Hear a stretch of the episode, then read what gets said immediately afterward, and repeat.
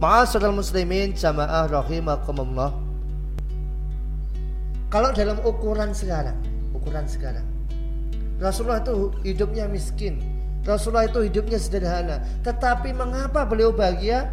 Salah satunya adalah karena beliau punya akhlak yang mulia.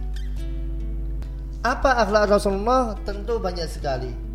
Tetapi pada kesempatan kali ini kami ingin menyampaikan bahwa ada dua akhlak Rasulullah yang patut kita teladani agar kita bahagia, agar kita happy, agar hati kita lapang terhadap semua urusan dunia ini. Yaitu akhlak Rasulullah yang diteladankan oleh Rasulullah yaitu akhlak tawakal dan pemaaf tawakal pemaaf ini yang menjadikan Rasulullah selalu happy, yang menjadikan Rasulullah selalu hatinya lapang, yang membuat Rasulullah selalu bahagia. Mari kita simak sirah dan kisah Rasulullah Sallallahu Alaihi Wasallam tentang dua akhlak mulia ini, tawakal dan pemaaf. Dikisahkan bahwa suatu hari dalam peperangan Zaitun Riqaq dan ini adalah kisah yang sangat terkenal Suatu hari Rasulullah SAW sedang istirahat. Ketika beliau tengah santai, beliau terlelap. Tiba-tiba datang Arab Badui yang konon namanya adalah Duksur atau Daksur. Mengambil pedang itu yang di ranting pohon dan kemudian menghunuskan di leher Rasulullah. Maka Daksur mengatakan Arab Badui menyatakan Ya Muhammad siapa yang akan menolongmu Rasulullah tetap tenang. Di tengah kekagetan beliau karena beliau sedang santai beliau tetap enjoy tetap happy dan mengatakan Allah yang akan menolong saya. Kalimat Allah yang diucapkan oleh Rasulullah SAW beliau hatinya bersih hatinya suci ibadahnya kuat membawa pengaruh yang sangat besar pada diri Daksur dia gemeteran, keringat dingin bercucuran, tangan licin dan pedang terlepas. Diambil gantian oleh Rasulullah pedang itu dan digantikan hunis pedang itu di leher Daksur di Arab Badui itu. Siapa yang akan menolong kamu? Kemudian apa yang terjadi? Arab Badui itu hanya terdiam, tidak bisa apa-apa. Tetapi Rasulullah SAW tidak mengeksekusi tetapi langsung memaafkan. Masya Allah. Satu sisi kita lihat kemuliaan Rasulullah SAW. Tetapi ketika kita ketika kita cermati ada dua akhlak Nabi tadi, yaitu tawakal dan sikap pemaaf. Ketika dihunus pedang, siapa yang akan menolong kamu? Jawabannya ringan saja. Allah. Dan ini adalah sebuah bukti tawakal yang sangat luar biasa. Dan jujur saja, kita susah untuk melakukan ini. Kita susah. Apa iya kalau kita ini umpamanya di tengah jalan ada perampok, ada begal, kemudian menodong kita, siapa yang akan nolong kamu? Apa iya kita sempat ngomong Allah? Apa ya kita sempat menyebut bahwa Allah yang akan menolong kita? Wah, kita udah lari ke sana kemari tunggang langgang. Tetapi kisah ini memberikan bahwa Rasulullah SAW menyerahkan hidupnya kepada Allah Subhanahu wa taala itu sebagai hablum minallah dan hablum minannasnya beliau memaafkan siapa pun yang sudah ingin mencelakai beliau. Bahkan kata sampai ingin membunuh beliau dimaafkan masya Allah. Tawakal pemaaf. Kita lihat lebih dalam lagi. Kita lihat lebih dalam lagi. Suatu hari Ummul Mukminin Aisyah radhiyallahu anha pernah bertanya kepada beliau sallallahu alaihi wasallam Hal ata alaika yaumun kana asyadda alaika min yaum Uhud Ya Rasulullah, apakah engkau pernah mengalami satu hari yang lebih berat dibandingkan dengan perang Uhud? Kita ingat perang Uhud, Islam kalah, paman Hamzah wafat. Islam terpukul mundur padahal hampir saja menang karena ketidakdisiplinan pasukan pemanah. Islam diserang balik dan itu sangat menyakitkan. Umar Mukminin tanya, ya Rasulullah ada nggak dengan bahasa kita? Ya Rasulullah ada nggak hari yang lebih berat daripada perang Uhud waktu itu? Dalam sirah Nabawiyah kita sering mendengar bahwa ketika Nabi Muhammad SAW ditanya oleh Ummul Mukminin Aisyah radhiyallahu anha, "Ya Rasulullah, adakah hari yang lebih berat daripada hari Uhud yang pernah engkau alami?" Maka Rasulullah SAW menceritakan ketika beliau berdakwah di Taif. Beliau hendak berdakwah, beliau hendak menawarkan Islam, beliau hendak menawarkan keimanan, beliau hendak meminta perlindungan kepada Taif. Tetapi beliau disambit, dilempar dengan batu sampai berdarah dan Nabi Muhammad SAW pergi dengan kemurungan, pergi dengan wajah sedih. Kemudian di dalam hadis riwayat Bukhari dan Muslim, Rasulullah mengangkat wajah beliau ke langit dan ada awan di situ.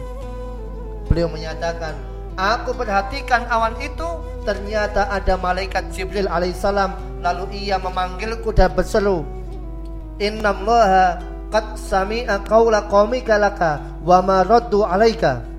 Sesungguhnya Allah Azza wa Jalla telah mendengar perkataan kaummu, kaum Taif dan penolakan mereka terhadapmu. Waqad ba'asa ilaika malakal jibal litakmurahu bima syi'ta fihim. Dan Allah Azza wa Jalla telah mengirimkan malaikat penjaga gunung untuk engkau perintahkan melakukan apa saja yang engkau mau atas mereka. Malaikat penjaga gunung memanggil Nabi Muhammad SAW mengucapkan salam kemudian berkata ya Muhammad in an utbika alaihim ahsabain wahai Muhammad jika engkau mau aku bisa menimpakan al ahsabain dua gunung besar yang ada di kanan kiri Masjidil Haram ditimpakan pada orang yang menolak dakwahmu itu. Tetapi lihatlah Rasulullah SAW malah menjawab bal arju ayuhrijamlahu min aslabihim mayya'budullaha wahdahu la yusriku bihi syai'an. Tidak. Namun aku berharap supaya Allah melahirkan dari anak keturunan mereka ada orang-orang yang beribadah kepada Allah semata tidak mempersekutukannya dengan apa pun juga. Masya Allah. Terjemahan bebasnya adalah ketika Rasulullah sedih, ketika Rasulullah dilempar dengan batu sampai beliau berdarah, datang malaikat Jibril mengajak malaikat penjaga gunung atas izin dari Allah, atas perintah dari Allah Malaikat penjaga gunung menyatakan, "Ya Muhammad, jika engkau mau aku akan timpakan gunung pada mereka yang sudah membuatmu sedih." Tetapi lihatlah Rasulullah SAW. Beliau tidak memanfaatkan kesempatan itu untuk balas dendam. Beliau tidak memanfaatkan tawaran itu untuk mencelakai orang yang sudah melukai beliau tetapi beliau malah mendoakan bahwa beliau berharap suatu hari kelak akan ada anak cucu keturunan mereka yang beriman kepada Allah dan tidak melakukan kesyirikan. Teringat ketika ada kisah pula bahwa Nabi Muhammad SAW menceritakan seorang nabi yang disakiti oleh kaumnya tetapi tidak menyakiti tetapi beliau tidak membalas malah mendoakan Allahumma di qaumi fa innahum la ya'lamun. Ya Allah ampuni kaumku karena mereka tidak tahu. Masya Allah, Masya Allah. Ini kisah ada dua sifat. Akhlak tawakal dan akhlak pemaaf. Di sini ada sikap pemaaf Rasulullah ketika disakiti, ketika dicaci maki, bahkan beliau sampai berdarah tawaran-tawaran itu malaikat penjaga gunung untuk membalas dendam tidak beliau gunakan. Tidak beliau gunakan. La taqdab walakal jannah. Jangan marah bagimu surga. memaafkan. Lalu tawakalnya bagaimana? Masya Allah Sebelum kisah ini ketika di Taif Ketika beliau disambit oleh orang-orang Taif Maka kemudian Maka kemudian Nabi Muhammad SAW berdoa Dengarkanlah doa ini Panjatkanlah doa ini Ketika kita mengalami kesedihan Ketika kita merasa dizolimi Maka doa dari Nabi Muhammad SAW ini sangatlah indah. Beliau berdoa, Ya Allah, aku mengadu kepadamu atas lemahnya kekuatanku dan sedikitnya usahaku serta kehinaan diriku di hadapan manusia. Engkaulah Tuhan semesta alam, pelindung orang-orang yang lemah dan engkaulah pelindungku. Kepada siapa hendak engkau serahkan diriku? Kepada orang yang jauh yang menyerangku ataukah kepada zat yang dekat yang mengatur urusanku? Asalkan engkau tidak murka kepadaku, aku tidak peduli. Aku berlindung terhadap cahaya wajahmu yang menerangi kegelapan dan karenanya membawakan kebaikan bagi dunia dan akhirat. Dan aku berlindung terhadap kemurkaanmu yang akan kau timpakan kepadaku. Engkaulah yang berhak menegur hingga berkenan padamu dan tiada daya dan upaya selain dari engkau. Ma'asyiral muslimin jamaah rahimakumullah. Dua akhlak mulia, tawakal dan pemaaf. Inilah yang dicontohkan oleh Rasulullah wasallam tawakal sebagai kaitannya kita minallah bahwa semua apa pun yang ada di dunia ini adalah atas izin Allah Subhanahu wa taala. Sebagaimana surah At-Taghabun menyatakan ma asaba min musibatin illa biiznillah. Tidak ada suatu musibah pun yang menimpa seseorang kecuali dengan izin Allah. Ketika pikiran kita, hati kita meyakini semuanya diatur oleh Allah, maka tidak akan ada kita emosi. Tidak akan ada kita marah-marah. Tidak akan ada kita ini mengumpat dan menyalahkan orang lain. Semuanya atas izin Allah terjadi. Allah yang sudah mengatur dan menetapkan apa yang terjadi buat kita. Tugas kita adalah ikhtiar sebaik mungkin. Soal apa yang terjadi di dunia ini Semuanya adalah atas kehendak Allah. Membuat hati kita lapang. Oh ini udah diatur oleh Allah. Begitu pula sikap pemaaf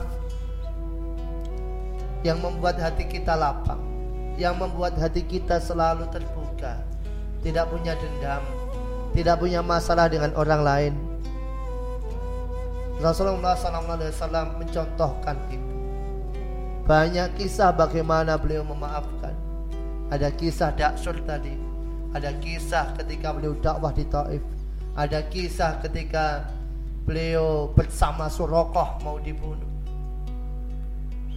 Ketika beliau di Fathul Mekah, beliau memaafkan semua orang yang sudah menyakiti beliau dan sahabat beliau.